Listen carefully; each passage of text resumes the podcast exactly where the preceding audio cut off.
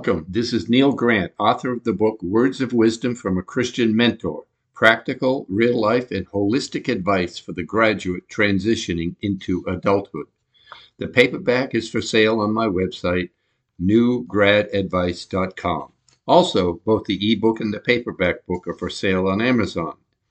My last podcast discussed the making of Jesus your Savior and also your Lord, and provided some great information about the difference between the two and the importance of making Jesus the Lord of your life.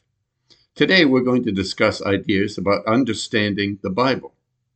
Oh, yeah, I know, I can read and understand the Bible, even though it was written a couple thousand years ago. I don't need the minister to lecture me on what the Bible says. After all, I can read it myself when I get the time and the desire to read it. Well, I think that time is called the 12th of never. It should be your heart's desire to grow in understanding of true Christianity and to put the messages of the Bible into your daily practice. And that will come with a good understanding of what it says to the people of that time and how it can be applied to our lives today. The first priority is to find a centric church, a Bible centric church. I am a staunch advocate for all Christians to go to church regularly and to join a Sunday school class with people of your own age and interests, which provide a good chance for Christian fellowship. This is very important in developing a close group of friends who will support you and help lead you in the right direction. I'm also a strong proponent of reading the Bible daily, which is a hard habit to get into, but a very valuable one. I now read it for about 20 to 30 minutes every morning and then have prayer time, but it took me years to get into the habit. So let's talk about reading the Bible daily, understanding it, and learning from it. There was a short discussion a, with a friend about the importance of or real value of getting Bible instruction as this person felt he had the capability to read and understand the Bible by himself. People with significant capabilities and talents can have a tendency to rely on their own abilities and lean less on God. That's why it's said that the rich and powerful will have trouble getting into heaven, as they have relied on their own talents to become successful without seeking God and accepting Jesus as their Savior. So, for an example, let's look at Acts 12 8, where Paul is in jail, and an angel appeared in the prison and broke the chains, and then said to Peter, Gird yourself and put on your sandals. Wrap your cloak around you and follow me. So, for the uninitiated, this is a pretty simple statement. And without some intro, without some introspection and understanding, its great meaning will be lost. The question is, if the angel can keep the two jailers who were chained to Peter asleep and break down the prison door and break the chains connecting the three of them, then why couldn't the angel also put on Peter's sandals and cloak for him instead of telling him to do it himself? While you're performing a miracle, why not complete the job? The message here is that God will perform miracles, but he expects you to do your part by completing tasks that you can do for yourself. You have to take the initiative to accomplish what you can do to help further God's will for your life and leave the miracles to Him. Without practice in reading the Bible, this would certainly be passed over without a second thought. Jesus taught in parables as recorded many times in the Bible. What's a parable? It's an earthly story with a heavenly meaning.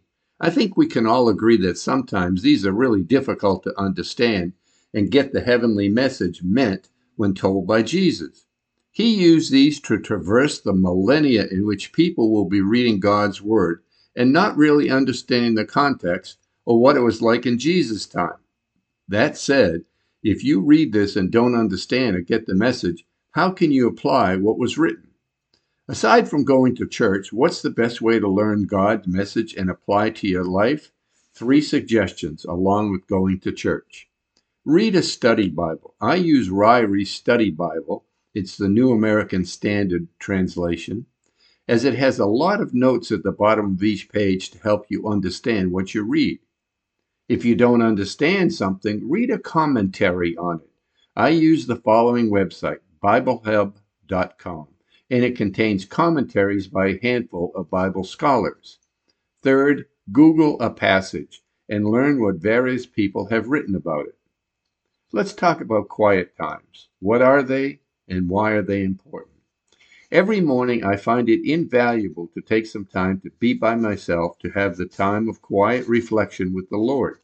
The time includes some reading, either reading from the Bible or Christian oriented book or website to help enrich my life.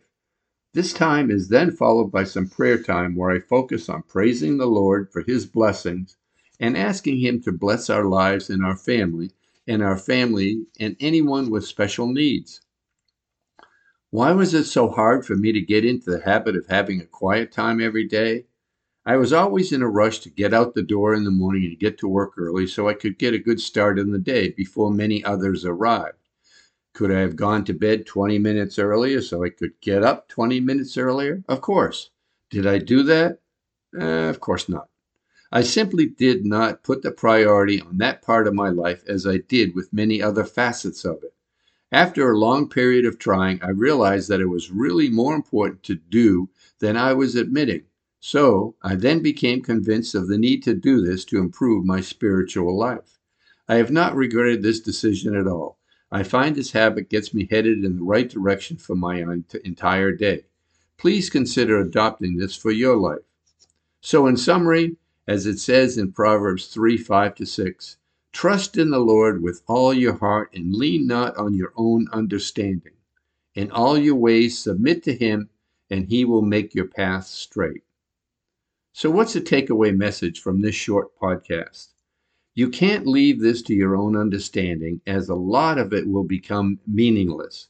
When you don't understand what you're reading or don't get anything out of the time you spend reading, then you'll eventually stop reading and let the Bible gather dust. Find a good evangelical Christian church that teaches the inerrant Word of God, and uh, and believe that the salvation is a free gift from our gracious Lord and Heavenly Father. I hope this has been helpful to all of you in, in making Christianity more meaningful. It is so important to stay close to the Lord and seek His direction and obey His commands. My next podcast addresses the end times as written in the Bible, and I'm sure it's a real mystery to the majority of the population. I'll provide a synopsis of the end times and then delve into each part of this in more depth to give a good understanding to all listeners. Reading Revelation can be very confusing, and this podcast will summarize the pertinent details of that book. So please join me in learning about this critical topic. Well, that's all for now. I hope you have enjoyed this podcast. Please visit my website, newgradadvice.com, for more info about the book and the podcast. So, bye for now, and thanks so much for listening.